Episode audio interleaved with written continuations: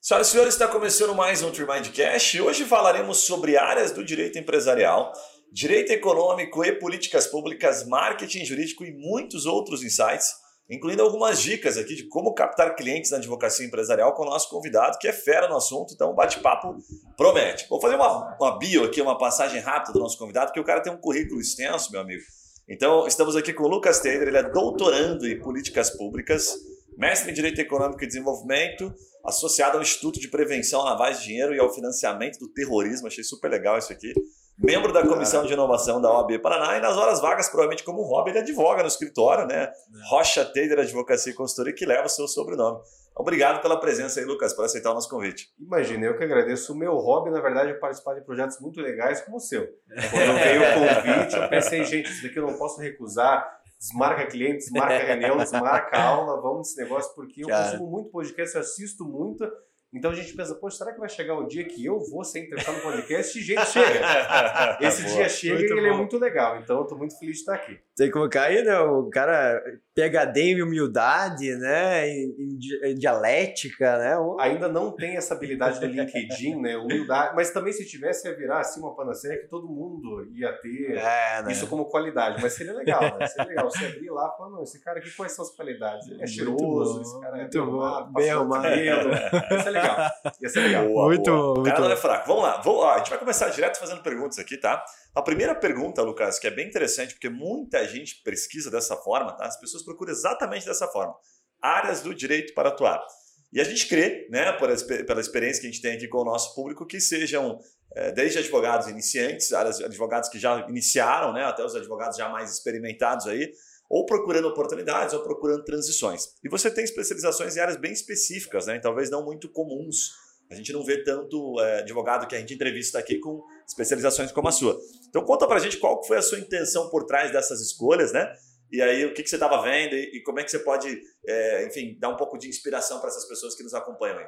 Claro, essa história é longa, mas eu vou uhum. tentar ser o mais breve possível sem perder o conteúdo que é legal. Eu acredito, eu acho que ao longo da nossa conversa a gente vai ver que uma das filosofias que eu mais gosto de estudar é seguir o caminho do meio, do budismo o tio, no meio da conversa, vai citar um monte de livro, um monte de conceito filosófico, mas aos pouquinhos eu vou tentar explicar também. Além de advogado, a gente não consegue tirar o lado de professor, né? Mas, como eu sempre gostei do caminho do meio, eu nunca acreditei em extremos. Isso desde política até as práticas da minha vida cotidiana. Então, eu não acho que seria adequado nós pensarmos nas áreas do direito daquela forma tradicional que há 30, 50 anos atrás as pessoas praticavam. Então, eu vou me formar, eu vou para o direito civil eu vou para o direito penal, eu vou para o direito ambiental, ainda que o direito ambiental já tem um pouco mais expansão. Então, isso seria uma área muito tradicional, seria um sistema que eu acredito que as coisas já são mais dinâmicas, a gente não consegue mais falar, não, eu só advogo no direito civil e trabalho com inventários de pessoas com mais de 65 anos. Não, isso não tem mais.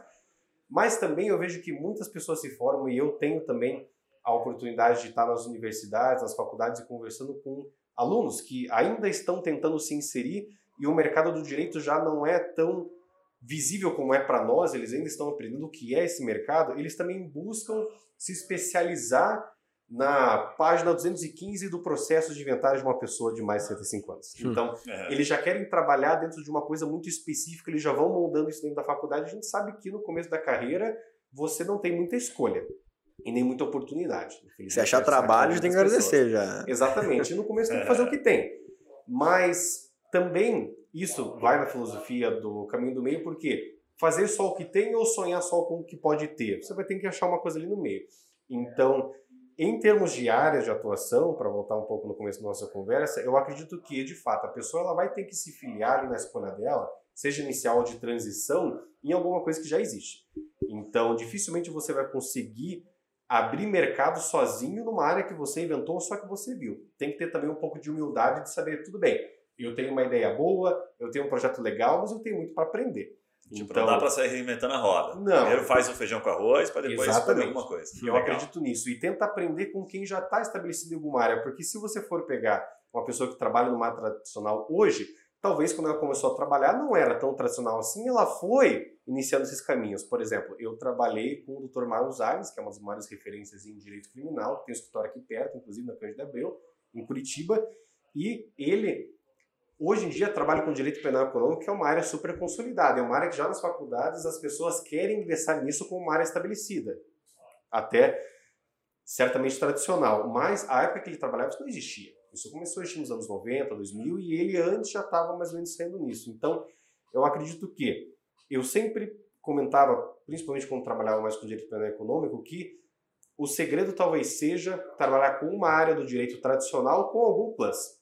Então, eu vou para o direito civil, eu vou para o direito penal, até porque ali você já consegue nessa dicotomia ver onde você se encaixa. Se você é melhor em trabalhar com penal, com civil, com trabalho, para quem tem mais estômago, eu sempre brinco, quem tem estômago trabalha com direito criminal, quem tem cabeça trabalha com outra coisa. Porque é uma área muito difícil de se trabalhar, então na faculdade, como você vai ter matérias tradicionais, você já vê onde você se filia. Então eu vou para o penal, eu vou para o civil, eu vou para uma coisa assim. Mas só fazer isso eu acredito que já tem muita concorrência, aquelas histórias que eu não me intimido, eu acredito que nem as pessoas que estão vindo se intimidam com isso, de que tem mais não sei quantos advogados no Brasil.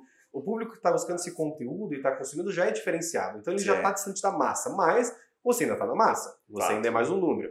Então você pega uma área mais tradicional, mas tenta dar um plus nisso, e não necessariamente um plus de serviço, mas da própria área, da própria dogmática que você vai trabalhar. Então eu vou trabalhar com direito ambiental, mais com empresa de determinado porte. Eu vou trabalhar com direito empresarial, como a gente pode conversar mais para frente, mais com um foco preventivo. Ou eu vou trabalhar com direito criminal em um foco preventivo, porque eu vejo que os escritórios de advocacia são muito tradicionais. Então, isso já é um problema. Não tem uma visão empresarial, não tem uma visão de marketing jurídico, não tem uma visão é, além daquilo que era a advocacia 50 anos atrás, mas no direito criminal as coisas são mais tradicionais ainda. Hum. Tem que ter um certo tradicionalismo, porque você tem que ter uma certa formalidade para trabalhar com isso. Ser tão descolado no direito criminal às vezes não pega bem. Então eu entendo que as pessoas já começam a se formar de maneira mais engessada, mas ao mesmo tempo você tem que buscar uma renovação dessas áreas, porque você trabalhar só com o dativo na porta do fórum, você trabalhar só com aqueles pequenos crimes que vão vindo na tua mesa, ou até mesmo ter uma atuação tradicional em áreas que são mais rentáveis, você não vai ter destaque, não vai ter muito espaço. Então, eu acredito que é encaixar legal. isso de uma área tradicional, mas tentando dar um toque de alguma coisa diferente é um bom caminho, porque. Faz sentido. Eu sempre tive essa postura e você comentou algo que é bem a minha filosofia, de fazer o arroz com feijão. Eu sou muito contrário e por isso que eu brinco que eu sou o tio, né? Porque uhum. eu falo com uma pessoa de 80 anos, eu me visto com uma pessoa de 80 anos. Hoje eu tentei até dar uma roupagem um pouco mais jovem, minha esposa me ajudou, porque eu ia vir em lugar que tá conversando com pessoas jovens. Mas eu tenho uma fala mais tradicional, eu tenho uma criação um pouco mais tradicional e sou um pouco mais formal, mas essa é a minha característica. Mas é, eu não acho que as coisas suporta essa formalidade mais tanto, porque a gente tem que ter uma dinamicidade, mas uma coisa que eu sou muito contra é o que eu chamo da vida, ou então, no segmento disso, a advocacia instagramável. Então, a pessoa quer viver uma vida instagramável. Antes da conversa, você estava falando, Sim. hoje é seu aniversário, Sim. que você teve que falar para sua filha que você vinha trabalhar. Então, é claro, é. durante o dia você consegue fazer um story de várias coisas legais, só que isso não é necessariamente o teu dia a dia. Perfeito. O teu dia a dia é batidão, é analisar contrato, conversar com pessoas, é pegar trânsito. Não é tão legal assim, né? Não é tão legal. E o legal da vida é que ela não é tão legal. Sim. É que ela é mundana, é que, sabe, eu quando defendi o meu mestrado, eu sinceramente achava que depois daquilo ia ter assim uma música, ia ter, eu ia sair, sabe, de uma cortina vermelha, porque, porra, tava defendendo o mestrado. E não, o orientador falou, foi online, né, no cara da pandemia, olha, beleza, parabéns, boa sorte para você, mas eu tenho Qual que é o próximo processos e eu tinha que resolver um monte de outras coisas. então, a vida não vai ter necessariamente esses momentos que a pessoa busca numa plenitude de tempo, que todo momento vai ser aquilo, mas novamente caminho do meio, eu não acredito que assim, poxa, então eu vou ficar o dia inteiro Sim. só carimbando Cara, coisa, fazendo isso. Isso é, é bem legal que você tá falando, porque acho que dois ensinamentos massa, assim. Um é que você tem que ficar, tem que ficar bem com o longo prazo e com as coisas que vão acontecendo Sim. mundanas, assim, né? Que não espere que a vida seja o stories do Carlinhos Maia, assim, né? Que Exatamente. Não vai é. ter uma festa todo dia pra você ir, na, no, não vai ter um carnaval todo final de semana. Porque a vida do Carlinhos Maia também não é só story. Né? pois é, mas é o que é, é estar lá, né? Sim, é o que exato. Volta. E, e isso é um ensinamento, acho bem legal, principalmente para quem é mais jovem, assim, que as coisas não acontecem assim e você tem que estar tá bem com, essa, com esse ritmo das coisas. Né? Sim. Né? Mas outro que você falou que acho que é bem legal,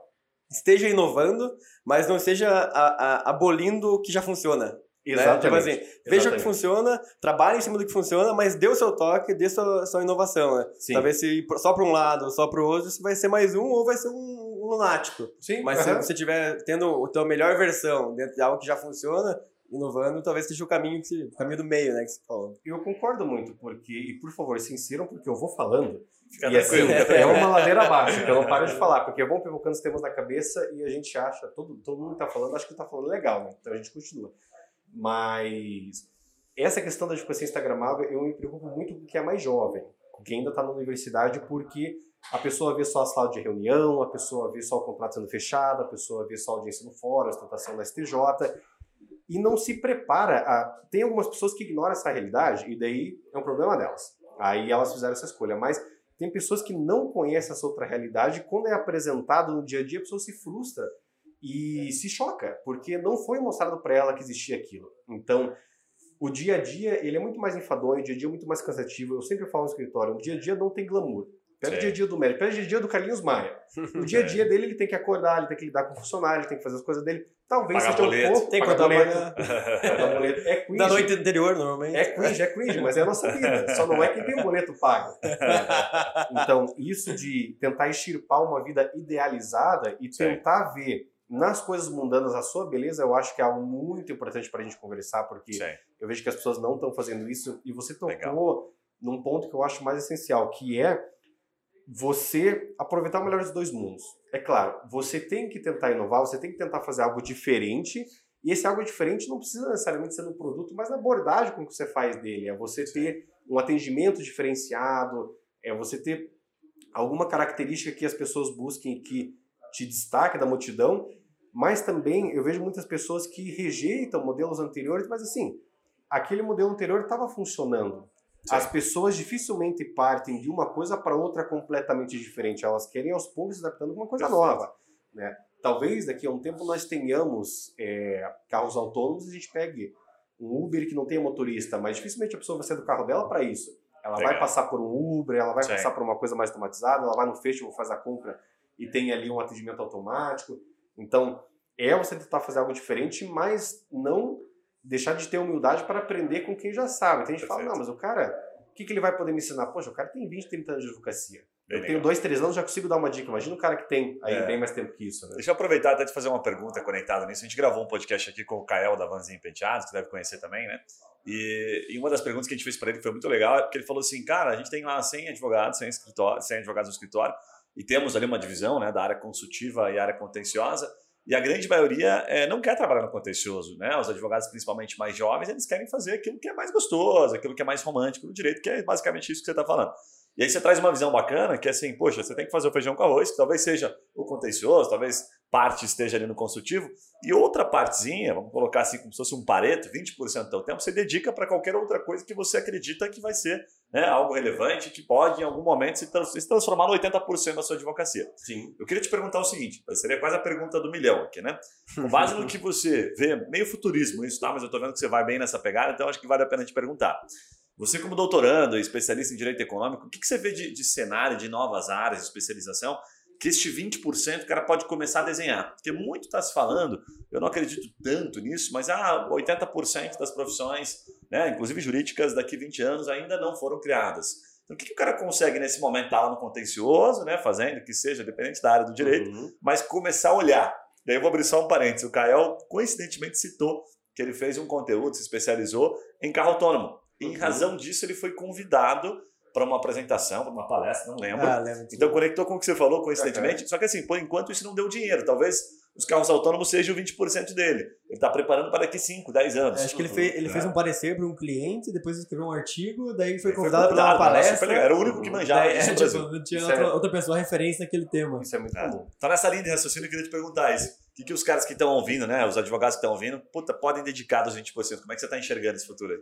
Eu vejo que ele tem três pontos importantes de comentar. Vamos ver se eu vou conseguir lembrar dos três até o final. Porque às vezes eu falo três, chego no segundo e falo, o terceiro eu não lembro mais, então vamos para outra coisa. Boa. Mas uma primeira coisa que eu acho importante comentar é você apostar, claro, talvez no começo seja 20% do teu tempo. Né? Você gosta de uma coisa, você quer trabalhar naquilo, mas não necessariamente o mercado vai estar pronto para aquilo, as pessoas vão conhecer aquele produto. Então, é muito comum aquilo que você gosta de fazer ser a menor parte do tempo dedicado. Até mesmo porque nós vamos estar falando com adultos aqui e quando as crianças saem da universidade, elas não sabem que você vai ter que lavar roupa, lavar louça, levar o carro no mecânico. Então, você não tem todo aquele tempo que você imagina. Então, um tempo pequeno vai ser dedicado a isso, mas é importante você bater na tecla que você acredita, porque uma coisa que eu aprendi tanto na trajetória acadêmica quanto profissional é as pessoas que hoje estão sendo a referência de um tema eram as chatas que estavam batendo nesse tema incessantemente há um tempo atrás. Boa. Então, consideradas como chatas naquele momento, não que eu acredito que elas sejam, mas eu vejo, por exemplo, o Dr. Marlos Arnes, que é, para mim, uma das maiores referências em direito penal econômico, junto com o professor Rodrigo Santos Rios eles falavam sobre direito penal econômico, o Dr. Marlos falava sobre colaboração premiada numa época que ninguém falava sobre isso, nem a lei.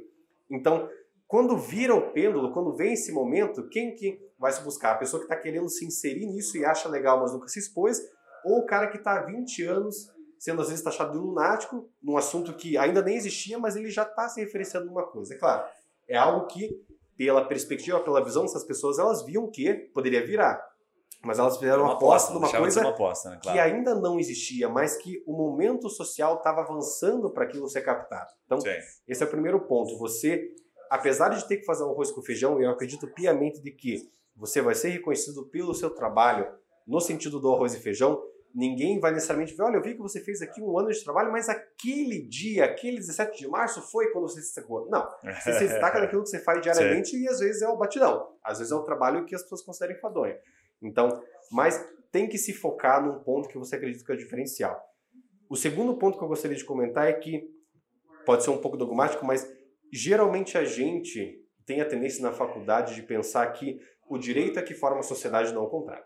Então a gente vê o que, que no direito eu gostaria que se destacasse e eu vou enfiar goela abaixo dos meus clientes da sociedade aquilo que eu acho legal de se vender como produto. E não é assim que funciona. Essa pessoa que agora está trabalhando com carros autônomos, ele fez justamente o caminho inverso, que é o mais acertado. Uma pessoa muito inteligente é ver para onde a sociedade está indo. Logo, o direito vai acompanhar a sociedade e quando houver esse ponto de convergência, qual vai ser o tema do momento? A sociedade está caminhando para carros autônomos, por exemplo. O direito ainda não chegou lá, mas você está fazendo essa ponte e quando a sociedade inevitavelmente chegar nessa situação, você vai ser o ponto de convergência.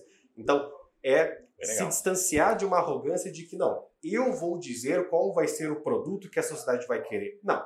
A sociedade vai falar qual é o produto que ela quer, mas já tem umas maneiras de você antever isso, se preparar ver o que está no teu panorama e você já ir se encaixando para vender aquele negócio. Mas isso aí envolve risco também, né? Eu acho que uh, também o advogado, principalmente iniciante, ele tem que entender que ele é um empreendedor, né? E ele tem que ter essa facilidade de tomar risco, né? Tipo, o que você está falando é assim, eu tenho uma hipótese de acontecer isso aqui, né? Que pode Porque não se concretizar. Pode não se concretizar. Então você pode gastar teu tempo, pode colocar tua energia e pode ser que não dê nada. Mas se você não estiver disposto a isso, aí você não vai nem ter chance de acertar, né? Eu tenho um perfil que é mais conservador. Não necessariamente na política, muito menos nos costumes, mas na minha prática do dia a dia, nos meus estudos e principalmente nas minhas atitudes mais cotidianas. Então, eu não sou uma pessoa de arriscar muito. Poxa, então você não é empreendedor? Não, pelo contrário. É que eu estudo aquilo que eu vou arriscar e sempre faço um risco calculado, porque eu não gosto de, se eu tiver que cair, tudo bem, mas eu caio até um certo degrau, caio até um certo segmento, mas eu não aposto tudo.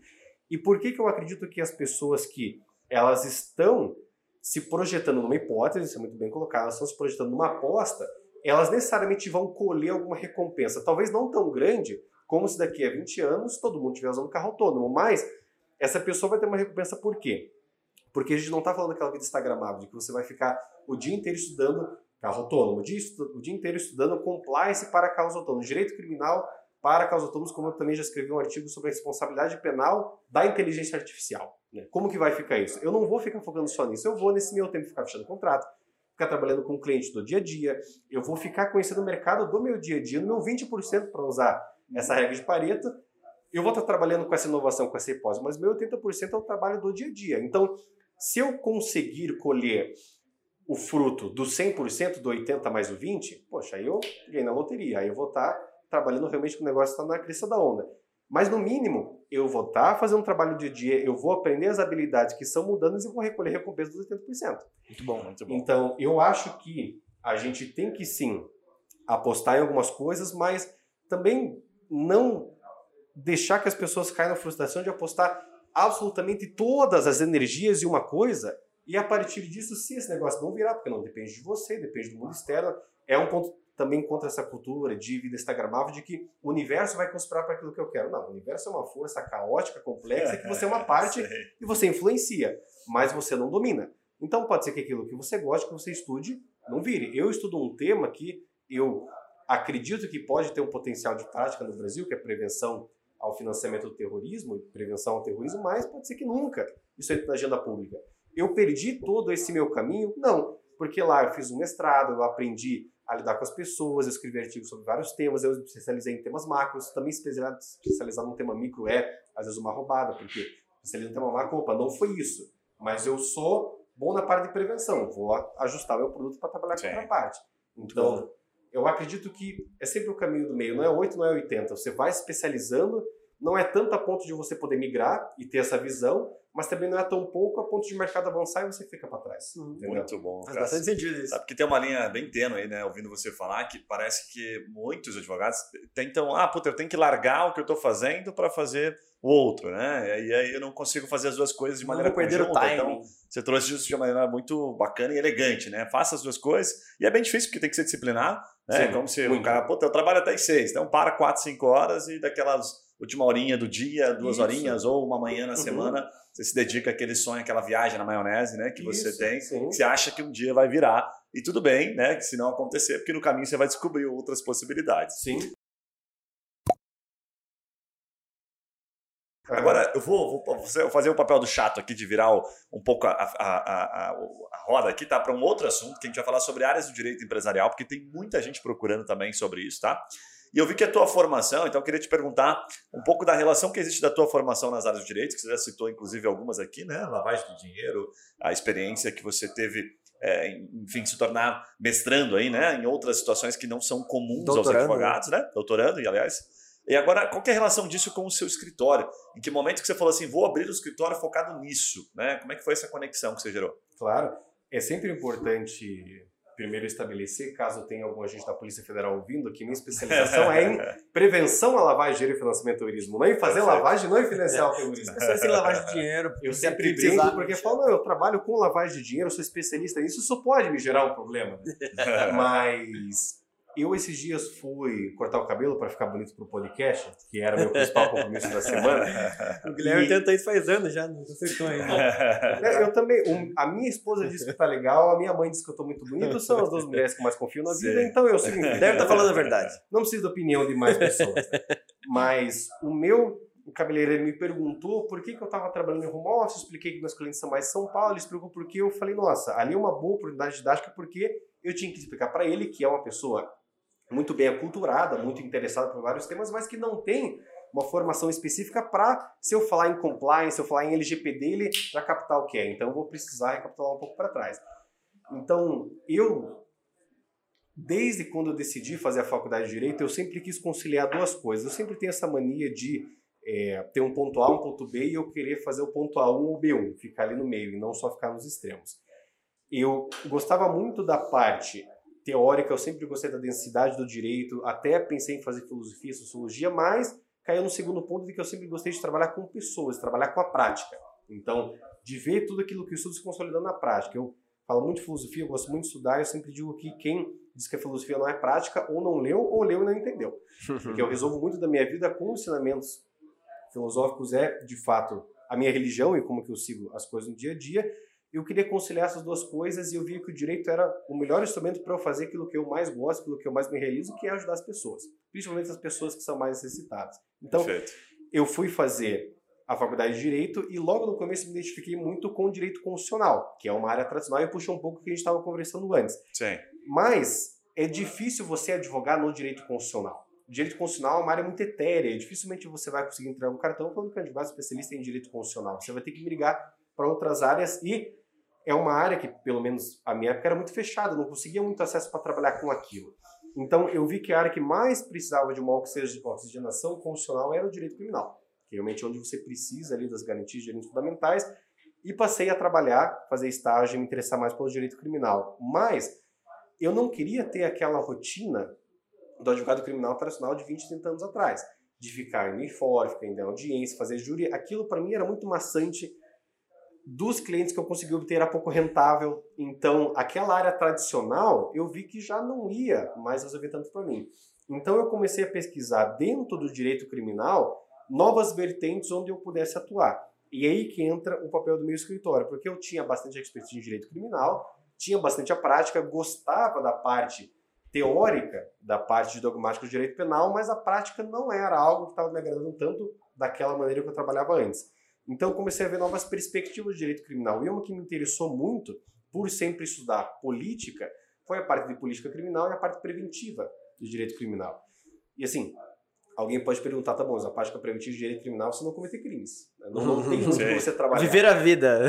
Viver a vida normal, sem correr nenhuma nenhum tipo penal. Mas eu sempre gostei também muito da área empresarial, porque a advocacia é muito dinâmica, às vezes dinâmica até demais. Que você, como, quando é uma pessoa como eu, que é mais regrada, que é, tem planner para tudo, que é certinho nos horários e que gosta de ter uma vida mais ajustadinha, é um pandemônio. Então, na área empresarial, você tem melhores recursos, você tem maiores orçamentos, você tem maior organização, você consegue imprimir uma organização.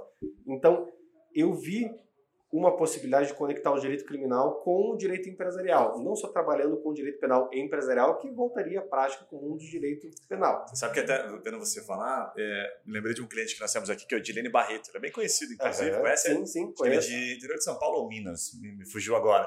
E ele atua basicamente nisso que você está trazendo agora. Então, uhum. quando ele trouxe, né, o escritório dele entrou aqui para a gente fazer o marketing dele, ele focava muito nas operações. Eu achei muito uhum. legal porque eram operações. Operação Castelo Branco, Operação o Castelo de Areia. O que eu mais gosto são os nomes das aí, operações, não, cara. Eu queria ser o cara que trabalha nos nomes. Esse cara ah, que recebeu o maior salário da Polícia Federal. Ele é muito criativo. Ele, ele é, é muito cara, bom. achei muito legal. O e aí começou, Polícia Federal é a melhor.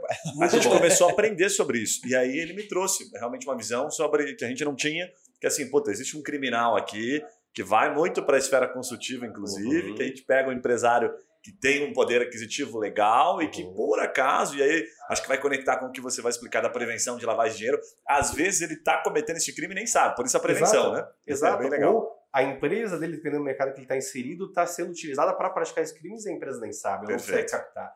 Então, eu entrei em um escritório, que à época eu era estagiário, para assumir uma parte de compliance, mas era um compliance bastante específico. Eu trabalhava também com questões mais amplas, porque compliance Hoje em dia, o compliance você pode comparar com a LGPD, que todo mundo fala, pouca gente sabe o que é. muito menos pessoas efetivamente fazem aquilo e com qualidade menos ainda. Mas tem uma galera vendendo já o serviço, né? Tem uma galera enorme vendendo. E assim, vendendo a preço de banana porque está tentando fazer um mercado de massa. E pode ter o seu valor, não digo que não, porque algumas coisas podem ser automatizadas, mas o que me interessou nessa área também era que as demandas eram muito particularizadas. Era um trabalho muito de boutique. Então, com compliance, que foi com que eu comecei a trabalhar, não tem receitas de bolo. Você pode ter uma estrutura geral que mais ou menos você vai seguir para todos os clientes, mas eu vou ter que sentar com você e conhecer a sua operação. E eu gosto muito de trabalhar com o chão de fábrica. Então, os holofotes eles acabam vindo porque você se expõe na universidade, no podcast, no escritório, mas eu sempre gostei de estar no chão de fábrica. Então, conhecer as operações desde a base, porque é ali que é justamente a base para que a empresa consiga fazer as grandes operações. Então, Geralmente passei... ali que surgem os problemas, né? A origem, né? Ali que estão os problemas, porque muitas pessoas não estão olhando ali. Você tem uma filiação muito grande no alto escalão, mas ali embaixo as coisas, por serem também mais o batidão dia a dia, elas têm problemas por ter uma demanda muito grande, um volume muito grande de serviço. Eu comecei a trabalhar com essa parte então de compliance, mas nós vimos que tinha um específico segmento do mercado que buscava prevenção, que era regulado, e isso é uma enorme dica para quem está buscando novas áreas, você em mercados regulados que você tem uma necessidade de serviço, mas já tem uma demanda um pouco mais ajeitada, não é aquele negócio que você vai ter que descobrir muito que vai fazer. E nós começamos então você a consegue dar um exemplo de mercado regulado? Prevenção, lavagem e financiamento do terrorismo. Tá, PLDFT, é que é onde é, o meu escritório principalmente atende. Então, a gente faz... Eu gosto de me classificar como advogado criminal, que é onde eu eu tenho ali o meu principal trânsito dogmático e prático, mas também um consultor empresarial preventivo. Então, é claro, nós nos focamos, até porque a operação hoje ainda não é tão grande, uma parte específica, mas a parte empresarial preventiva eu acho que é a mais valorizada, é a que tem maiores recursos, porque as empresas já não querem mais esperar dar problema que dê o contrato de julgado trabalhista. Sim. Dê o contrato de julgado criminalista. Não. Você pode, no próprio fluxo da empresa, sem ser necessariamente uma consultoria que vai cobrar caro para fazer um trabalho, mas no fluxo do seu trabalho você consegue ajustar pequenas atitudes dentro de um escopo maior que vai fazer a empresa rodar melhor e evitar que ela tenha problema. Qual que é o nicho que mais uh, você tem desse serviço? PLDFT. Mas, mas é o nicho de empresas? É, mercado financeiro, mercado principalmente financeiro. mercado, instituições econômicas e financeiras. Ou mercados que estão sendo regulados por algum órgão regulador forte, como CVM, Banco Central, SUSEP, uhum. ainda que não esteja tão inserido no mercado financeiro tradicional. Mas a gente trabalha mais com o PLDFT, que é a necessidade de um compliance para se prevenir a lavagem de dinheiro e o financiamento do terrorismo, que uhum. isso aqui pode ser um papo para o outro dia, que é algo que eu estudo, inclusive academicamente, que não se dá devida atenção, mas também é um problema brasileiro. Então, eu sempre considerei que o Brasil é um paraíso fiscal, para usar a metáfora lavagem de dinheiro, para financiamento do terrorismo, por quê? Aquilo que você não se preocupa na sua empresa, obviamente você não vai dar atenção, não vai fazer. E vai ser a maior margem, a maior abertura para criminosos poder atacar. Então, isso que você é comentou muito acertado. Ou ah. seja, o amigo assessor de investimento aí, né, daquela assessoria famosa que está assistindo a gente aí, né, já sabe, você está sendo vigiado, tá se você sendo. pisar na, bo na bola, tá vamos te pegar. E não é uma coisa assim de que o Ministério Público Federal, por exemplo, a Receita Federal, ela está mapeando algumas empresas, se ela vê alguma, alguma irregularidade, ela vai fazer uma auditoria. Não. O mercado de PLDFT, o ambiente financeiro, ele é regulado por natureza. Então, Sim. você vai ter batidas é, comuns de rotina na sua empresa e se você não tiver preparado com todo um sistema informatizado de pessoal, de condutas atitudinal, não só o código de conduta que você vai colocar no site da empresa e falar agora estou em conformidade com todo mundo, não, mas é nos menores procedimentos de atitude dessa empresa você está de acordo com a regulação, que hoje em dia não é mais uma regulação é, que te dá umas tetas de bolo, antigamente era assim que, olha, você tem que ter isso, isso, isso procedimento. Hoje em dia fala, não, você tem que estar tá regulado. Como? de acordo com o porte da tua empresa, de acordo com o teu mercado. Tá um pouco interpretativo, talvez, né? Tá muito aberto, tá muito... O que é bom por um lado, né? A CVM flexibilizou bastante. A gente é tava bom. falando sobre isso esses dias. É bom. Tá muito flexível. Mas assim, olha, cabe interpretação bastante em alguns pontos ali, né? E tem uma responsabilidade, uma responsabilidade muito grande. Qual que é o ponto mais importante? Você conhecer a tua empresa e os teus clientes, necessariamente, porque não vão te dar mais certeza do que fazer. Vai ser feito de acordo com a tua necessidade. Se você não conhece a tua necessidade, você não conhece onde você Oi, tem que atuar com a Uma curiosidade, Lucas, o, o, com o Open Banking, é, essa questão de lavagem de dinheiro, isso vai ficar melhor ou pior, assim? Porque eu digo, você vai ter muita informação cruzada, você vai ter muita coisa mais aberta, assim, né? Isso aumenta o risco, por acaso? Melhor ou pior para quem? Para o criminoso, para o empresário para quem faz consultoria? é, Porque tem gente que ganha, tem gente que perde em diversas frentes. É, eu acho sentido. que o mercado vai ficar mais sujeito a ataques, porque ele está se abrindo. E ataque, não estou falando só ataque cibernético, também é uma área que a gente trabalha. A consultoria empresarial preventiva é a prevenção de todos os problemas da empresa. Então você vai fazer uma profilaxia empresarial de maneira ampla, ainda que delegando algumas partes para quem tem mais especialidade, mas a parte de governança corporativa ela tem vários braços, só um, se você é, tiver os outros mancos, você não vai conseguir andar. Mas como o mercado está se abrindo para muitas frentes, os riscos também vão se alargando. Então, se você se abre para o Open Banking, por exemplo, você está abrindo para um mercado que se você não conhecer, não só nas funcionalidades, não só naquelas características que geralmente o empreendedor vê, mas inclusive nos riscos, você vai ter um flanco muito grande que você nem sabe onde ele pode vir um ataque. É, pois é. Então, o mercado financeiro está se tornando muito mais conglobado, ele está se tornando muito mais capilarizado ele está se abrindo para novas populações, para novos ambientes e, consequentemente, para novos riscos. Uhum. Se você não tiver alguém que entenda desse mercado, tanto da perspectiva que ele pode ter, quanto da prática do que está acontecendo, você pode ser fulminado, porque hoje em dia, além da sanção legal, além da sanção administrativa, além da sanção pecuniária, a pior sanção que uma empresa desse mercado pode receber é reputacional. Perfeito. Assim, se você jogar o nome de alguma empresa no bate-papo como Odebrecht, você necessariamente associa alguma coisa não tão boa, talvez. E a empresa se renovou depois daqueles eventos. A empresa hoje em dia tem um setor de compliance, nós até conhecemos pessoas que fazem, que é fenomenal. Mas a empresa talvez para sempre fique marcada por algumas condutas que ela fez. Então, ah, no mercado certeza. financeiro, onde você principalmente lida com confiança e confiança de um público que está conhecendo o mercado, então ela vai precisar ter essa segurança se você não tiver esse cuidado, inclusive com a tua marca, e for utilizada, por exemplo, a lavagem de dinheiro, ou pior, para financiamento do terrorismo vai ser um problema muito grande. No escritório, a gente tenta muito incutir essa mentalidade preventiva de uma advocacia moderna e principalmente os estudos desde a faculdade, a preparação desde mais da base de compliance, mais especificamente PLDFT e de outras áreas também podem existir. Essas são áreas que eu vejo que, por prática, existe muita demanda, uma demanda muito boa, clientes muito bons, com trabalhos muito legais para se fazer. Você vai viajar, você vai conhecer pessoas diferentes, vai ser algo bem diferente do tradicional, mas a gente não consegue pessoas capacitadas, não só que tenham a formação, que a formação de alguma maneira a gente consegue ajudar, mas que também não tenham essas características para trabalhar com uma Sim. advocacia criminal um pouco diferente. Então, é. aquele papo também de você se formar na advocacia tradicional te impede de ter uma visão e de ter uma atuação no mercado que é mais renovado, que é o que a gente busca hoje. Agora uma pergunta assim, é a, a, parte de prevenção à lavagem de dinheiro, acho que fica mais fácil de entender assim a aplicação prática, mas a prevenção a terrorismo, cara, para mim ainda tá que, que você faz exatamente? Eu, já, tipo, conta um caso sem citar nome, se puder.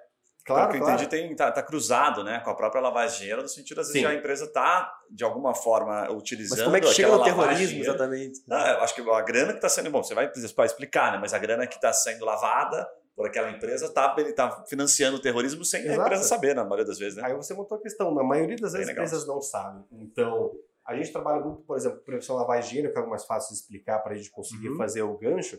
A minha preocupação dos clientes não é necessariamente que o meu cliente, a minha instituição financeira na qual estou trabalhando, vá lavar dinheiro. Claro, pode haver esse problema, a gente também vai criar uma estrutura de prevenção para isso, mas a maior preocupação é que ela, seja, ela esteja sendo utilizada para a prática desses crimes. Então, você vai criar uma série de mecanismos preventivos para que, dentro de três pilares, você consiga identificar isso no monitoramento, você consiga prevenir mas se vier a acontecer, você consegue responder com adequação. Então, a lavagem é mais fácil de gente visualizar. Agora, por exemplo, eu tenho diversos clientes, eu não monitoro, eu não pego red flags, eu não conheço necessariamente a operação, eu não monitoro para ver se aquilo é estranho com relação ao cliente, com relação ao mercado, com relação ao aporte, com relação à região. E eu tenho um cliente que movimenta uma determinada quantia em Foz do Iguaçu, e ela tem um, uma movimentação irregular, porque no mês é 500 mil, no outro é 100, daqui a pouco ela muda, depois muda muito de sócio. E eu tenho também uma, um cliente que trabalha muito com operações entre a Arábia Saudita e o Iêmen, muito com operações em países que eu sei que existem é, determinados focos terroristas, determinados conflitos sociais que podem surgir. Então, o trabalho de prevenção vai ser sempre um trabalho de estudo, aquilo de conhecer a realidade que você trabalha e de mapeamento. Então, se eu vejo que eu li nas notícias, eu vejo pelos meus estudos que na Ucrânia tem um movimento separatista que está financiando ataques. Eu vejo que o meu cliente ele tem uma operação de um cliente que movimenta um produto que não tem nada a ver. Ele movimenta Tupperwares, que é pelo menos o que ele diz, numa zona de conflito. E eu vejo que ele está mandando dinheiro para um outro local. Esse local também tem forças que apoiam. Então você vai fazer todo um trabalho de estudo geopolítico para conseguir isso também é uma parte acadêmica, para conseguir captar quais são os lugares onde tem maiores riscos, quais são os principais fatores de risco, então fatores geográficos, fatores de movimentação, fatores de sócios, fatores de se o negócio é mais ou menos escuso, e a partir dali você vai conseguir identificar alguns riscos, inclusive de prevenção ao financiamento do turismo ou até ao turismo muito doido Eu sempre digo, né, cara, o Tupperware não manda a pessoa errada, pode ser letal. Né, o Tupperware é um negócio muito complicado. É um negócio muito de risco. Quem trabalha com isso tem que se cuidar muito, porque olha... É, não, é, lá na casa do Gui, cara tem é Tupperware, cara, você tropeça em Tupperware, é. assim, você cai na mesa do Tupperware, você sabe do lugar. Você assim. tem que olhar com muito cuidado, pode ser um terrorista. Assim, quem tem Tupperware é terrorista. A lição mais ou menos é essa. Você falar, me parece, assim, fazendo uma analogia com as conexões que a gente tem no LinkedIn, né? Sim. Você vai usar o LinkedIn que tem conexões. Na verdade, não está exatamente na tua empresa, mas você vai ter que estudar aquela conexão da empresa que você atende por algum motivo, para ver se ela tem alguma outra conexão. Um fornecedor da empresa, às vezes, né? Ela trabalha super legal mesmo. Porque legal. as coisas não vão estar na superfície. Você Perfeito. não vai ter um cliente muito grande que ele vai ter uma tarjeta, estou movimentando dinheiro é. Você vai ter toda uma, uma estrutura muito ideia. imbricada que você vai tendo pequenas pistas. É um trabalho de investigação, é um trabalho de detetive. Você vai tendo pequenas pistas que, a partir do conhecimento, talvez alguém que não tenha esse estudo de financiamento do terrorismo, esse estudo de lavagem de dinheiro, vai olhar aquela operação e falar, ah, aparentemente normal, mas você começa a identificar algumas pistas que falam, olha, tem algo estranho. Esse tem algo estranho é um indicativo para você investigar mais, para você abrir aquela operação, para você ter monitoramento de vários feixes dentro daquilo e, a partir daquilo, você conseguir estabelecer os riscos específicos daquela empresa. Isso tudo é um trabalho para uma empresa, porque se eu vou numa empresa de Tapoera, que o risco de terrorismo é gigantesco, a gente sabe que Tapoera é só fachada para terrorismo, né? é, óbvio que isso é brincadeira, você vai ter um segmento de risco. Agora, se eu vou na empresa de mercado financeiro, mercado de seguros, uma empresa que faz operações de aço com determinados países, os riscos vão ser totalmente diferentes. Aquela espinha, aquela estrutura inicial, eu vou conseguir aproveitar, mas todos os inputs específicos vão ser. E, uma última pergunta nesse assunto, Lucas. O, em que momento que a empresa te contrata? Quero dizer assim, normalmente a empresa tem uma. É, chega em algum momento da vida dela que ela está entrando num negócio novo, que ela precisa passar por isso, ou tem alguma agência reguladora que está pedindo? Em que momento que você é, é, fecha negócio? Em que momento da empresa, quero dizer? Tem vários momentos possíveis. Eu vou do mais remoto para o mais comum. O ideal seria que a empresa, isso existe, isso não é conversa de consultor, empresas que querem se adaptar a uma realidade preventiva. Então, empresas que querem obter um selo, empresas que querem obter uma confiança de mercado que ela vai conseguir se adaptando a estudos corporativos, cláusula ESG, é, governança corporativa como um todo. Então, são empresas que estão mapeando isso e já estão indo nesse novo movimento social. Quase como se fosse um ISO 9001, assim, mas não são tão conhecidos. Exatamente. Tá. É como se fosse. Às vezes naquele meio ali é muito importante. Isso, empresas que estão vendo que o mercado está indo para um lado mais preventivo, que ela vai conseguir uma capilaridade social, inclusive, maior com esse banner de olha, estou trabalhando de maneira preventiva, mas a gente sabe que isso geralmente é excepcional porque as pessoas ainda têm uma dificuldade de investir em prevenção. Isso é desde o Me dia a dia. parece até que se o cara tiver, por exemplo, a gente tem um amigo que tem uma, uma, uma financeira, né, uma, uma financeira? Não dá para chamar de financeira, né? Escritório né? de assessoria de investimento. É, escritório de assessoria de investimento, mas é que ele saiu agora, recente, de uma empresa uhum. bem tradicional do mercado, foi para uma outra, tem uma custódia bastante alta, assim tal, mas é, o que me parece é que se eventualmente um destes players estiver sendo investigado mas ao mesmo tempo, né, quando uma CVM está fazendo uma fiscalização, ele vai lá e puta, identifica que o cara está levantando essa bandeira, que ele está uhum. sendo regulando, tudo isso favorece, né? Então favorece. o preventivo também faz com que ele tenha, seja visto com bons olhos, vamos assim muito, colocar. Muito, Então é esse mercado empresarial mais específico, o preventivo, é exatamente como você falou, é visto com muito bons olhos, mas a gente sabe que é difícil a pessoa investir em prevenção porque isso até no nosso dia a dia. Por que eu vou fazer algo hoje que eu vou evitar um problema potencial do amanhã? Não, eu vou resolver o que eu tenho hoje, eu tenho um orçamento para resolver o que eu tenho hoje e olhe lá. Então, isso é mais excepcional. Geralmente, então, nós vamos escalonando. São pessoas que ou estão num ambiente regulado muito grande, que ele sabe que vai chegar a vez dele de cair numa malha fina do órgão regulador, ou então clientes que para iniciar a sua operação, eles necessariamente precisam de um checklist preventivo já pronto. Olha, hum. pode ser que eu bata na sua empresa hoje, amanhã, daqui a um ano, daqui a 10 anos ou nunca. Mas, para você começar, você precisa ter esse checklist preventivo já instalado. Aí, é, de uma certa forma, espontâneo, peronomútil, né? Porque você precisa, você tem uma força externa te demandando isso. Ou então, na próxima camada, clientes que estão, né, como eu falei, no mercado regulatório, que eles sabem que em algum momento vai chegar, então eles têm que se preparar para essa demanda, ou clientes que tomaram a famosa canetada. E a gente tem isso muito. De recebi uma carta de apontamento do Banco Central. Olha, eu, eu olhei sua operação, olhei seus sistemas e você não tem esses problemas finalísticos. Não que você tenha um cliente que está lavando dinheiro, um cliente que está financiando, financiando terrorismo, porque daí pode entrar o chapéu da jogada criminal para resolver um problema que já tem. Mas eu estou vendo que você não tem os sistemas preventivos adequados. Então, se você quiser continuar com essa licença, se você quiser continuar nesse mercado, você vai ter que se adaptar. Veja que ele não chegou a ter um problema finalístico, mas ele teve um problema de procedimento. Só um o final orelha, dele é o né? procedimento. Falou, esperto, é. Você eu não vou esperar você ter um problema para falar que você não pode operar. Se você não tiver os procedimentos para prevenir o problema, eu já não te deixo operar. Perfeito. Então isso é muito importante nesse mercado que a gente está falando, porque não é só vou esperar ter um problema para eu me adaptar com conformidade. Não. Se você não tiver a estrutura para se preparar para um problema, evitar que ele ocorra, monitorar o ambiente que ele pode acontecer, você já nem está nesse mercado. Cara, eu imaginei, eu imaginei o Lucas no dia a dia. Sabe aquele filme O Contador, assim, que o cara é contratado para descobrir um furo no caixa, assim, que o sócio está roubando? Imagina ele lá fazendo conta assim, caralho, tá saindo uma grana feroz aqui, tá indo pro Iêmen essa parada aqui, mano. Isso, Deve isso ser acontece, divertido.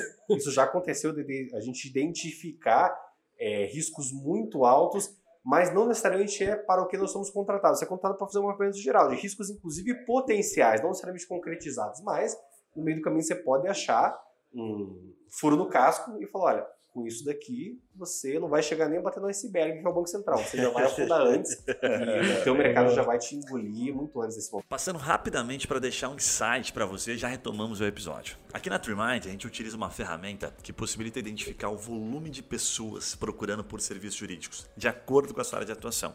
E o melhor é que a gente consegue identificar os seus concorrentes no Google e a estratégia que está levando clientes até o site deles. E por consequência, gerando negócios para esses escritórios. Né? Se você curtiu e tem curiosidade, quer saber se vale a pena investir em marketing jurídico, por exemplo, no Google, na sua área de atuação, acesse o nosso site trimind.com.br e receba uma rápida consultoria por um dos nossos especialistas em Google. Combinado? Voltamos ao episódio, um abraço e até lá. Cara, esse assunto é muito convidativo, é muito bacana ver você falar sobre isso, mas eu, vou puxar para um, um terceiro tópico aqui, que muita gente procura também, inclusive no podcast aqui, é bate-papo padrão, a gente sempre faz essa pergunta, sabe? Como captar clientes da advocacia empresarial? E eu vou dar um contexto aqui, porque é, para você que está nos ouvindo, nos vendo, né? O Lucas tem um pouquinho mais de dois anos no escritório, é considerado pouco tempo né, na advocacia. Bem pouco tempo. E já se destaca pra caramba. Então, conta um pouquinho aí de, de como você fez para se destacar, se está relacionado a toda essa tua, teu embasamento que você está trazendo aqui, né? Como é que você consegue chegar nesses clientes, que é, diga-se de passagem, um dos pontos mais difíceis que os advogados compartilham com a gente. Como é que eu chego numa empresa para vender um preventivo, né? Como você bem colocou agora, de uma situação que ele puta, não tem verba para investir, como é que eu convenço esse cara? Claro. Eu acho que a gente nunca vai conseguir responder essa pergunta com uma resposta categórica. Olha, dessa maneira, então assim, compre, o meu podcast que a gente vai conseguir te dar a explicação. E quem faz isso tá se não for no estelionatário, sendo vendedor de sonhos. Quem sabe que as coisas são tão simples. Mas são vários caminhos que eu vi que me levaram a esse ponto. Um deles é fazer o arroz com feijão. Então, por exemplo, esse mercado empresarial contrata-se uma pessoa de fora que já é um pouco de dentro. E eu já explico isso mais. Mas você tem que ser a pessoa de dentro primeiro. Então, dificilmente vão sair e vão pegar uma pessoa que está no ambiente muito externo. Vai se pegar alguém que já está mais ou menos nesse ambiente que a empresa está buscando. Então, se você não for uma pessoa que cumpre certinho com suas responsabilidades, que você faz o teu horário de maneira correta, que entrega as coisas com qualidade, que atende bem as pessoas, que responde o WhatsApp de uma maneira cordial, que não manda áudio de mais de cinco minutos, você... Cinco? É. Não, eu sou Aquele ele corta é um e-mail, tá? As estagiárias do escritório, tadinha, elas falam, olha, chegou o podcast do Dr. Lucas Cedo, porque eu adoro, porque eu dou instruções e assim, a ferramenta do X2 no WhatsApp veio especificamente para elas que mandaram uma carta falando, gente, eu não aguento mais meu chefe, eu preciso aí de uma ferramenta para agilizar o negócio.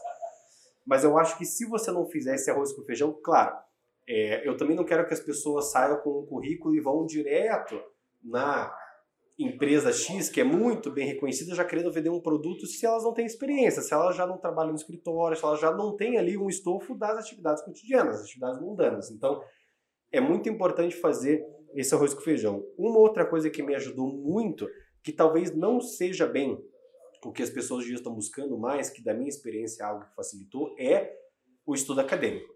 Eu sou muito disciplinado e focado no estudo acadêmico, dou aula, atualmente fazendo um doutorado, recentemente concluí o mestrado, e parece algo que quase que antagônico com a prática de advocacia, porque a advocacia é corrida, a advocacia é o agora, a advocacia é fazer um curso rápido para eu conseguir aprender uma coisa e trabalhar com isso amanhã.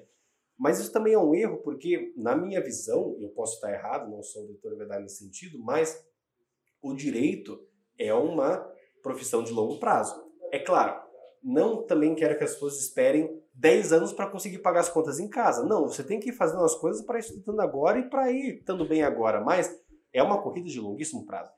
Então, você vê que as pessoas que estão nesse mercado novo, fazendo consultorias novas, são pessoas que estudam esse tema há 10, 20 anos, ou trabalham com esse tema há muito tempo. Então, você ter um estudo muito sólido do insumo com o qual você trabalha é muito importante porque é um trabalho que cada vez vai ficando mais especializado. Você não vai conseguir fazer um benchmark no Google de você procurar código de ética e ver mais ou menos quais são as melhores causas e entregar para o teu cliente. Você vai ter que conhecer a fundo financiamento do terrorismo, por exemplo, e vai tem que especializar nisso. Isso um estudo formal ou, ao menos mais denso, vai conseguir te trazer. Eu me preocupo muito com quem está na faculdade e está estudando só as manchetes e não lendo o jornal inteiro. Então a pessoa ela conhece LGPD porque viu por cima.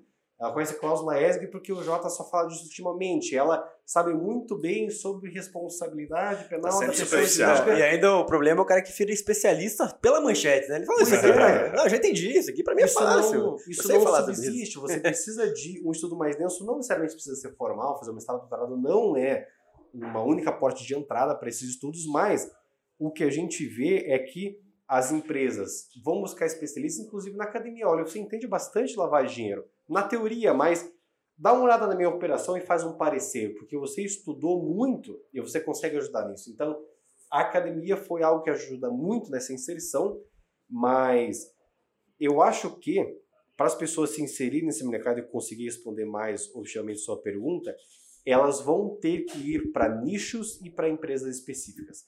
Então, por exemplo, eu quero vender um produto de prevenção para o mercado financeiro. Então eu tenho que estar no IPLD, por exemplo, Instituto de Prevenção dos Profissionais de Lavagem de Dinheiro e Financiamento do Terrorismo. E para falar o nome inteiro precisa tomar um fôlego, né? Porque é grande. eu vou ter que estar na Febraban. Sim. Não como um player importante lá, mas nas palestras, conhecendo quais são as necessidades, porque às vezes eu quero vender um negócio e os caras estão, não, isso daqui já é para meus prazos, isso aqui nem chegou. Eu preciso de alguém que faça isso daqui. Precisa conhecer teu cliente, precisa conhecer tua demanda. E estar dentro das empresas. Então, nós trabalhamos como jurídico interno de algumas empresas desse segmento. Ajuda porque você conhece a demanda por dentro. Não é uma informação privilegiada. Não é que eu estou ali só para eu conseguir conhecer onde precisa do consultório e ir lá e vender. Mas só conhece bem uma empresa quem tem acesso à sua operação mais interna. Porque é como você falou, eu vou também é, conhecer a empresa só pela fachada, só pela manchete? Não, eu preciso me substancializar naquilo. Então, eu acredito que é muito importante você ir se inserindo nos nichos. Sim. Eu quero ir para o mercado financeiro, então vou para a comissão da OAB que trabalha com isso, vou conhecer o cara do regulatório que trabalha no banco tal, vou ver, não de maneira mal intencionada, porque eu não tenho tanto essa parte comercial. Meu sócio tem muito isso, ele é muito bom para essa parte comercial. Eu sou mais acadêmico, mais no trabalho de back-office. Mas acaba convencendo pela sinceridade de, olha, eu não quero vender negócio que você não precisa, mas eu vi a tua operação, eu sou um técnico, sou um especialista nisso, eu vi que você tem a necessidade. Sim. Então, uhum. eu acredito que tá no dia a dia é muito importante, só alcança aquele negócio que é 10, o Silvio Santos fala isso, é 10% de inspiração, 90% de transpiração. Sim. Então, hum. você não vai conseguir as coisas porque você está em casa, no sofá, e pensando qual é o melhor produto preventivo para o mercado financeiro. Você tem aquela ideia e pensa, putz, é esse que eu vou vender. Não, é no dia a dia, novamente no batidão, que você está batendo cabeça, fazendo coisa chata, fazendo aquilo que não é o sonho da sua vida, cara, mas tem aqui uma oportunidade. Dentro daquele mundaréu de coisas para fazer, você vê algo. Então, é o trabalho do dia a dia. Eu tenho para mim que você só descobre aquilo que você ama e só descobre aquilo que tem um potencial quando você está fazendo bastante coisa e daí dentro dali alguma coisa se destaca.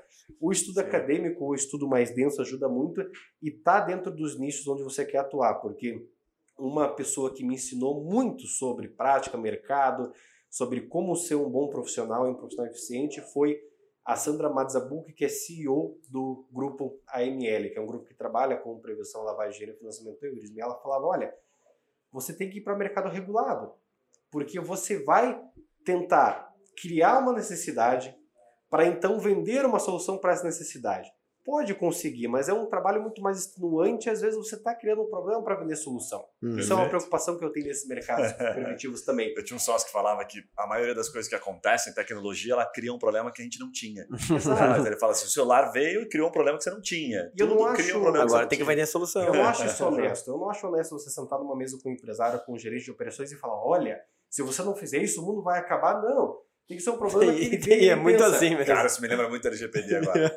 isso eu não queria falar isso. Tem muito disso. eu não queria falar isso, porque eu tenho muitos amigos que trabalham com isso, mas amigos que eu trabalho são sérios. caras quebraram no meio é do caminho aí já na cabeça. A LGPD, para algumas pessoas, ficou mais importante que a Constituição Federal. Meu Deus do céu. E se você não cumprir com a LGPD, as pessoas na rua vão te pintar. Sabe como os alemães faziam com os judeus no Holocausto, que assim, é um absurdo comparar com isso? Mas colocava uma estrela para identificar, olha, você é o cara que não está em conformidade com o LGPD, as pessoas vão te pedejar na rua, as velhinhas vão falar, LGPD, não conformidade, vão te bater com a bolsa.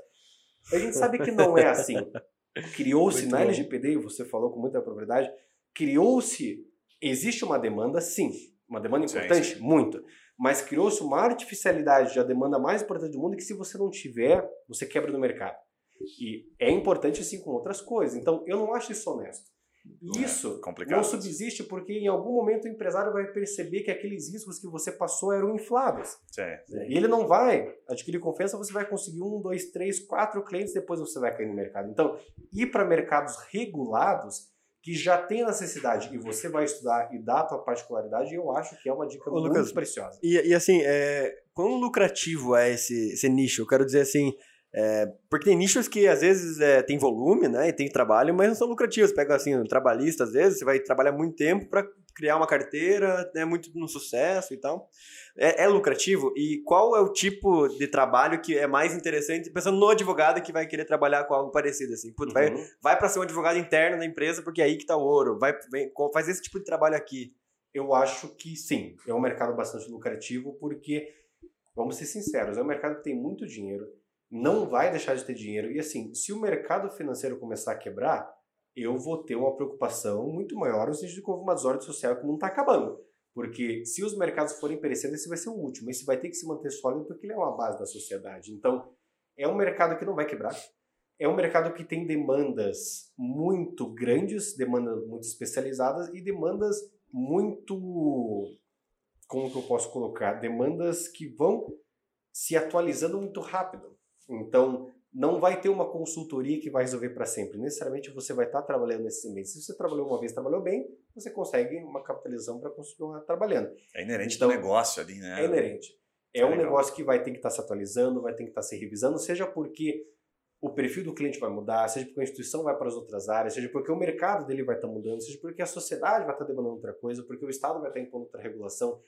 É um mercado muito lucrativo porque ele tem muito dinheiro, os riscos aos quais ele está exposto é muito grande, então ele vai desembolsar uma grande quantia para estar bem aparamentado nessa situação. Então eu não tenho dúvida que é um mercado bastante rentável e em termos de áreas de atuação, olha, eu posso falar daquelas que eu já atuei, que eu atuo e que eu vejo que tem uma certa capilaridade e oportunidade para quem está começando, estudando, para quem quer se inserir.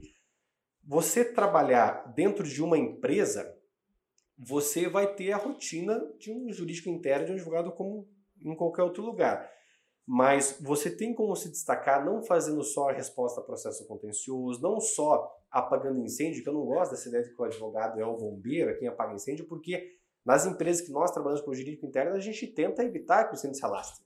Então, isso já vai ser um diferencial muito grande, porque as pessoas estão só esperando vir a demanda, serem reativas e, no máximo, resolver o problema com uma certa margem de sucesso.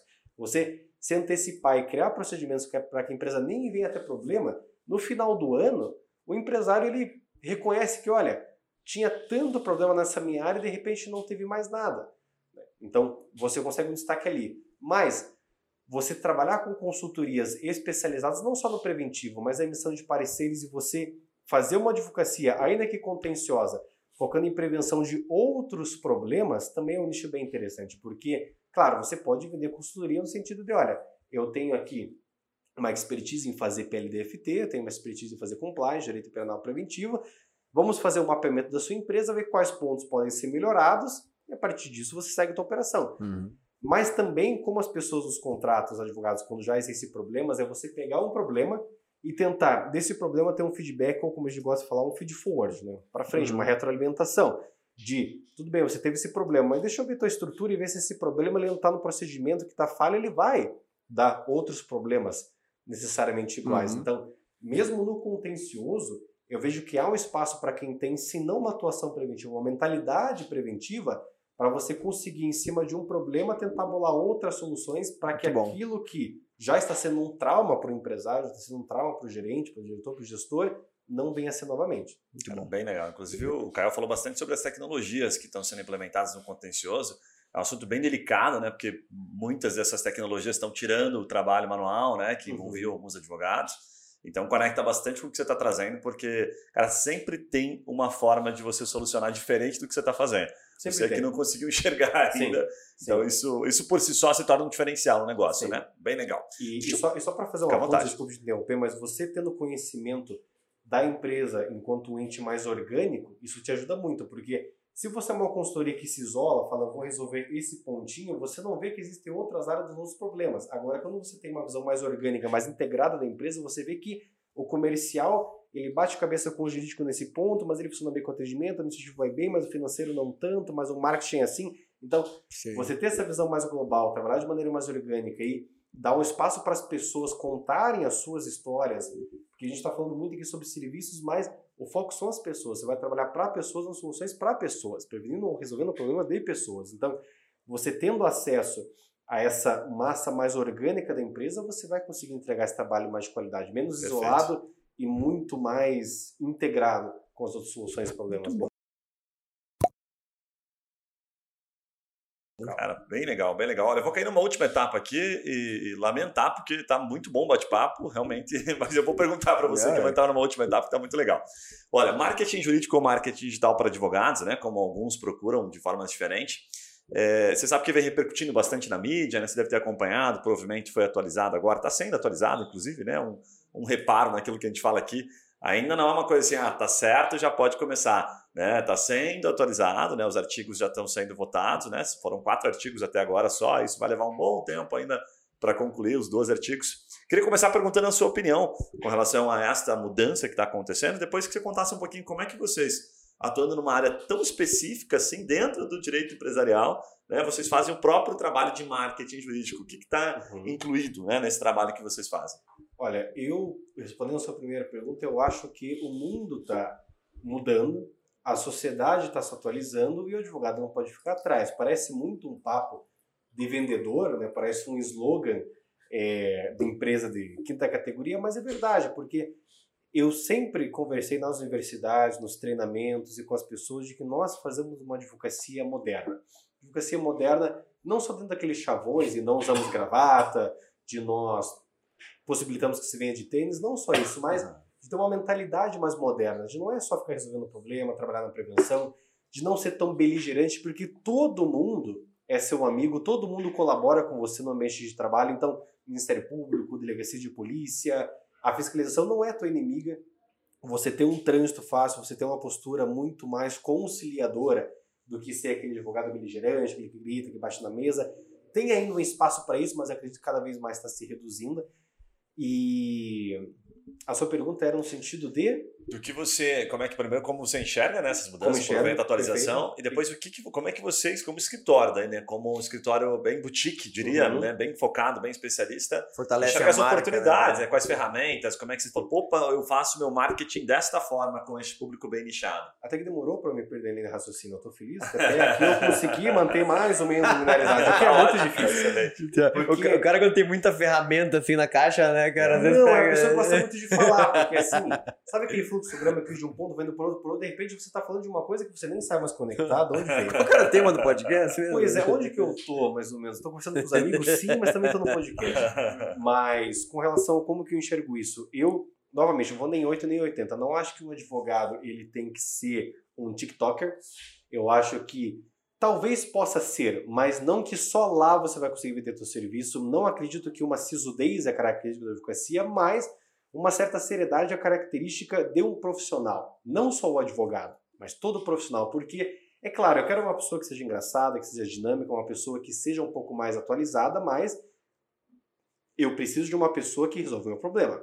Eu preciso de uma pessoa que tenha a seriedade e a responsabilidade para lidar com algumas coisas que são sérias, são confidenciais, são complicadas. Então, eu acho que tem que se modernizar, mas também não cair num esdrúxulo, não cair no esculacho, mas é aquela velha história. É uma linha bem tênue, né? É uma linha bem tênue, mas também é aquela velha história da faculdade que você não vai abrir o escritório, sentar na mesa e esperar o cliente vir. Você tem que se inserir no mercado, você tem que se abrir um pouco mais para isso, você tem que entender novamente que o direito não vai ditar o rumo da sociedade, mas sim o contrário. Então, se as pessoas estão mais nas redes sociais, se as pessoas estão buscando mais serviços na internet, se as pessoas estão abertas mais à digitalização da sua vida, como que o advogado vai ficar numa postura reticente a isso? Não tem como. Não Perfeito. tem como.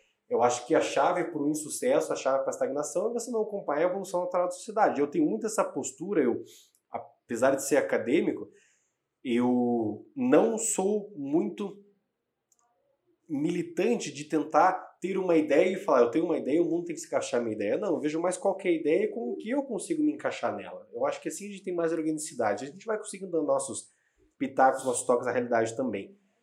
Mas, então, eu vejo que é necessário sim essa atualização. Legal. De nós nos abrirmos para algumas novas perspectivas. Fico feliz que a OAB está olhando para isso, mas está olhando para isso com um olhar regulatório, porque senão vira festa, senão vira bagunça. E tá bem legal, diga-se de passagem, que está sendo aprovado. Tá eu acho, eu acho, eu tá acho bem que coerente. Sim, eu esperava uma dá. coisa um pouquinho mais é, genérica e não está tão genérico dessa vez. Tá, e eu até esperava tá algo muito Tá aplicável, de fato, Tá algumas aplicável. coisas. É, eu esperava algo mais tradicional conservador Isso. e não, e assim, Bem bom. tá se vendo a demanda, mas falando, opa, pera lá, nós somos uma profissão, somos uma classe, a gente tem Sim. que fazer esse negócio, mas temos que fazer bem. Sim. Não dá para ver a festa e também não dá para você solidificar tanta ponto de não poder entrar em novas realidades.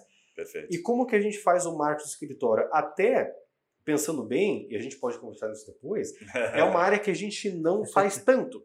É, é, a gente podia ter uma inserção maior nas redes sociais, a gente podia melhorar essa parte. Podia não, nós devemos melhorar essa realidade. Mas eu acho que a melhor propaganda é o bom trabalho feito. Eu Com acredito certeza. assim, não tem marketing tão bom que consiga dar sustentação a uma coisa que é ruim. Ou é um marketing não é verdadeiro, que não é o que nós queremos fazer. Então, se eu não tiver, eu sempre digo que é claro, as pessoas podem comprar pela embalagem, mas se ela não gostar do conteúdo, ela não compra de novo. A embalagem bonita por si só vende, mas vende pouco para nichos ruins e não se sustenta no mercado. Então, para mim, a melhor forma de marketing é o trabalho bem feito e é o boca a boca mais. Não é aquele boca a boca antigamente de que eu começo jogando para minha tia, daí minha tia indica outra pessoa, essa outra pessoa indica outra, eu vou formando a rede de clientes. É você saber se inserir nesses mercados mais especializados, ali dentro fazer um bom trabalho e sempre ir se inserindo como um especialista no assunto. Então, vejam que aquilo que eu estudo é com o que eu trabalho. Então, Uhum. quando eu publico um artigo numa revista científica bastante conceituada, quando eu faço uma dissertação e logo lanço um livro desse tema, o mesmo público que me contrata como profissional pensa, poxa, o cara escreveu um livro sobre. O cara tá, no, o cara tá vendo no podcast e o cara mencionou especificamente PLDFT. Então, eu acredito naquilo que falam que você a todo momento vai estar fazendo a enunciação do seu trabalho, bom ou ruim.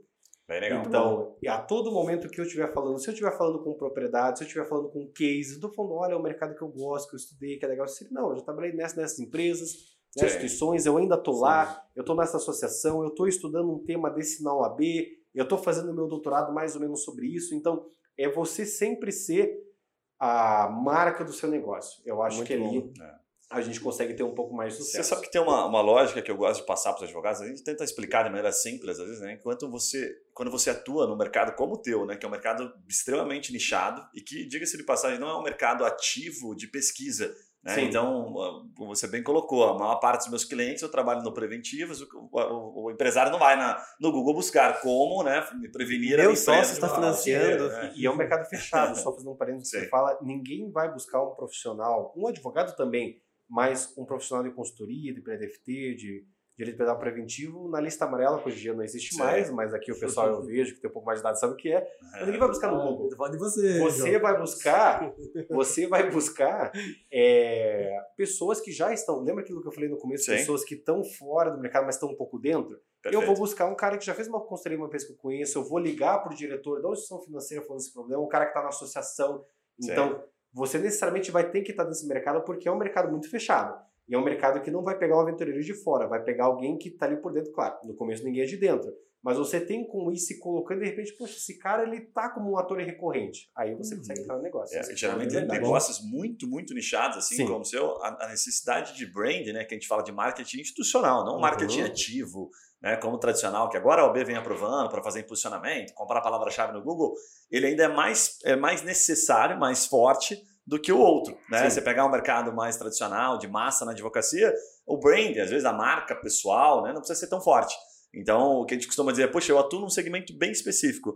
Cara, produza conteúdos, artigos acadêmicos, né? Como você exato. vem bem colocando aqui, para que quando ele acesse né, a sua rede, que seja o seu LinkedIn, o seu site, esteja coerente, o seu discurso esteja, sabe, condizente com aquilo que geralmente você fala, o seu posicionamento, né? Porque acontece Exato. muito de, por exemplo, o Edirene é um cliente que eu citei aqui, né?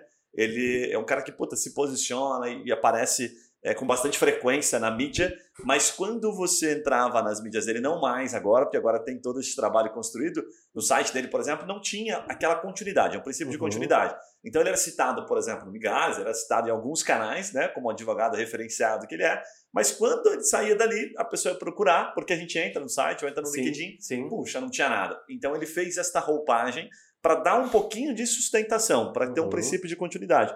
mas não que aquilo trouxesse cliente. Então ele tinha uma visão muito clara. Eu apenas vou dar mais um, sabe, eu vou criar esse approach aqui uhum. entre a mídia e quando ele conecta-se comigo aqui através do meu escritório, do meu site, para ele sentir, pô, realmente esse cara é o cara certo para me atender. Né? Então é esse trabalho é muito bacana. Até porque o empresário, o gestor, o diretor, enfim, quem vai te contratar, ele sabe, por exemplo, que o mercado LGBT está inchado, ele uhum. sabe que o mercado de consultoria, geralmente quem não tem muito onde se colocar, coloca como consultor. Consultor é uma palavra purinha. ele sabe que o mercado é assim, então ele sabe que tem o potencial de vir muita gente para ele que ele não sabe quem é, então ele vai buscar referência. De repente o cara está se apresentando, ele escreveu um artigo, ele ele se prostra, ele tenta passar essa imagem que ele é um especialista no assunto, você entra no Jus Brasil, você entra no LinkedIn dele, tá lá sucessões, família tributária, empresarial, DPVAT, porque DPVAT é uma área específica do direito. Uhum. Mas se você vai em escritório de advocacia, tem lá família civil criminal e DPVAT. DPVAT, assim, um dia eu vou abrir uma pós-graduação de DPVAT porque vai ter mercado. Caraca. Então, é justamente o que você falou, não tem coerência. E eu achei Sim. muito curioso, eu sempre cuidei muito das minhas redes sociais, não para fazer uma postura artificial, eu sou muito... É, geralmente meu pai fala, né? Quem é honesto, quem tem dinheiro, quem é honesto, quem tem poder, não fala. Então, se eu falar que eu sou uhum. honesto, que eu sou real, parece muito o papo de paredão do BBB. Né? Não, eu sou uma pessoa real, meu voto é por afinidade. Mas... Você vai estar parafraseando o Fiuk aqui. Exatamente, parece esperto. Parece esperto, porque vai ser sempre né, uma referência. Caraca. Mas eu nunca me preocupei em fazer uma imagem comercial por si só, mas sim aquilo que eu faço de trabalho, eu também passar aquilo. Então, sentar na minha rede social, a primeira coisa que vai ter minha esposa, que é a coisa que eu mais amo na minha vida, a Vanessa vai ser sempre o destaque lá na rede social. mas vai ter PLFT, vai ter compliance, mesmo que esteja estudando uma coisa diferente como política pública, vai ter uma conexão com política pública preventiva, política criminal preventiva. Então vai ter sempre essa conexão, porque eu achei muito interessante, eu sempre pego as redes sociais. Tem pessoas que eu encontro na rua que eu não encontro faz anos, faz cinco anos, e ele sabe o que eu estou fazendo hoje. Legal. Poxa, você está no podcast, é você está vendo com isso, porque você parte de uma maneira orgânica, não é aquele marketing de quero trabalhar, vou trabalhar. Olha, tô fazendo isso, tô nisso. E eu achei muito legal que você me conheceu pelo, pela indicação do Dante e pelo LinkedIn. Sim. Então eu até fui voltar no meu LinkedIn e falar, meu Deus do céu, o que, que será? Será que está última visualização em 2013? Ou está um negócio legal? Claro, pode ser melhor. Eu ainda tenho muito a aprender nessa área e confesso que eu sou um exemplo de advogado que quer se interessar por isso, mas ainda não entende muito. Então preciso buscar, tenho que certeza. saber essa minha limitação.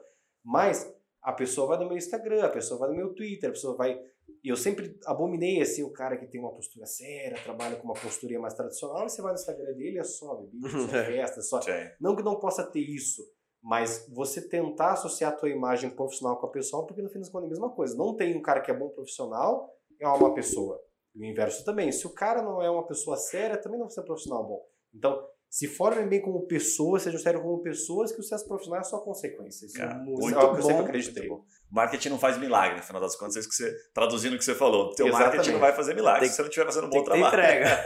o, o da, tem que ter o da Mind faz. Faz milagre. Aqui faz, mas os outros não fazem. Ajuda João, traz o um contrato lá daí pro Lucas. Lucas, cara, só tenho a agradecer, dá pra gente ficar mais uns dois dias falando aqui. Muito bom mesmo. Eu fiz 10% das perguntas que você começa a falar e engata e é muito bacana. Você entregou muito, muito conteúdo. Fato. Parabéns. Mas aí o problema Bem é que eu não paro de falar. Talvez 10% das perguntas, mas como eu gosto de falar... Se não tivesse interessante, a gente ter, ter cortado. Com certeza. Pois é, isso é verdade. Eu fico feliz. Vou pedir pra você deixar uma mensagem final e deixar os seus dados de contatos, como é que as pessoas te procuram. Se o escritório está aberto a parcerias também, muitos escritórios nos, nos acompanham aqui. Então é legal você transmitir um pouquinho aí da, de como eles te encontram. Claro, primeiro, novamente obrigado pela oportunidade. Eu fico muito feliz num ambiente como esse, que é muito rico, que tem um, um acesso, uma capilaridade muito legal, que estou falando de coisas novas, com pessoas novas, com ideias novas. Então, isso eu achei sensacional. Eu fico muito feliz pelo convite, sim. Quem ganha sou Imagina. eu. Eu fico muito grato de coração. As minhas redes sociais pessoais é Lucas Taylor, LinkedIn, Instagram, Facebook. E eu adoro conversar com as pessoas, adoro conversar com alunos, com outros profissionais. Se tiverem dúvidas, qualquer coisa, eu gosto de bater papo. Então, eu não, eu não tenho nenhuma restrição de abertura quanto a isso. O escritório é o Rocha Taylor, advocacia e consultoria, que atua principalmente nas áreas de direito criminal, direito empresarial preventivo. Aqui ficar fácil, inclusive. Por favor. E a última mensagem que eu deixo, eu me preocupo muito com essa nova geração e com as pessoas que estão muito influenciadas pela realidade das redes sociais, que não é uma realidade por si só, e que acabam se frustrando com o mundo real por não necessariamente saberem como é que as coisas funcionam. Não, não culpa essas pessoas porque venderam a imagem equivocada. Então, eu acho que estudar, trabalhar e ser correto é o segredo para tudo. De coração, eu acho que não tem muita muito segredo além disso, porque tem um livro que eu gosto muito, que é O Andar do Bêbado, que ele fala que as pessoas que têm sucesso são aquelas que mais tentaram, porque estatisticamente é verdadeiro isso. A pessoa que tenta 10 vezes, ela tem uma chance. A pessoa que tenta 100, ela tem mais. Então, o 14 bis foi 14 por uma razão, né? Se tivesse tido a décima terceira, não tinha conseguido. Então, estudar, porque não tem atalho. Eu acho que tem que estudar, tem que sentar a bunda na cadeira, tem que fazer o trabalho enfadonho, tem que ler, tem que se interar, tem que ler notícia. Não tem uma área que você consiga o sucesso só fazendo reunião, tomando café e fazendo a parte legal. O trabalho sério, o arroz com feijão, que ali você vai descobrir a sua vocação e a confiança no processo. Não foque em resultado, não foque que eu quero chegar naquela área específica ou naquele lugar específico. Foque em aproveitar o processo, porque você fazendo bem isso, o resultado necessariamente vai vir. Isso não tenho dúvida. Cara, Muito bom. Tchau, hein? Ah, fiquei bem animado aqui. Eu só, eu só, fiquei preocupado com o nosso balanço aqui da empresa, mas acho que isso a gente poderia esconder melhor. eu fiquei tá preocupado onde você está gastando o dinheiro que você está recebendo aqui. Eu vou te investigar, viu? É. Bom, para você que está nos ouvindo, ah, já sabe, esse é o momento de você se inscrever, deixar o seu comentário. Corre lá no Instagram, a gente vai colocar depois dessa publicação, tá? Uma baita aula, então segue o Lucas lá, porque de fato o cara compartilhou muito conhecimento aqui. Deixa o seu comentário, a sua crítica, a sua dúvida, a sua pergunta para o Lucas, que depois a gente transmite para ele. Para você que está vendo pelo YouTube, da mesma forma, se inscreve. E a gente se vê, obviamente, nos próximos podcasts. Um abraço e valeu! Valeu!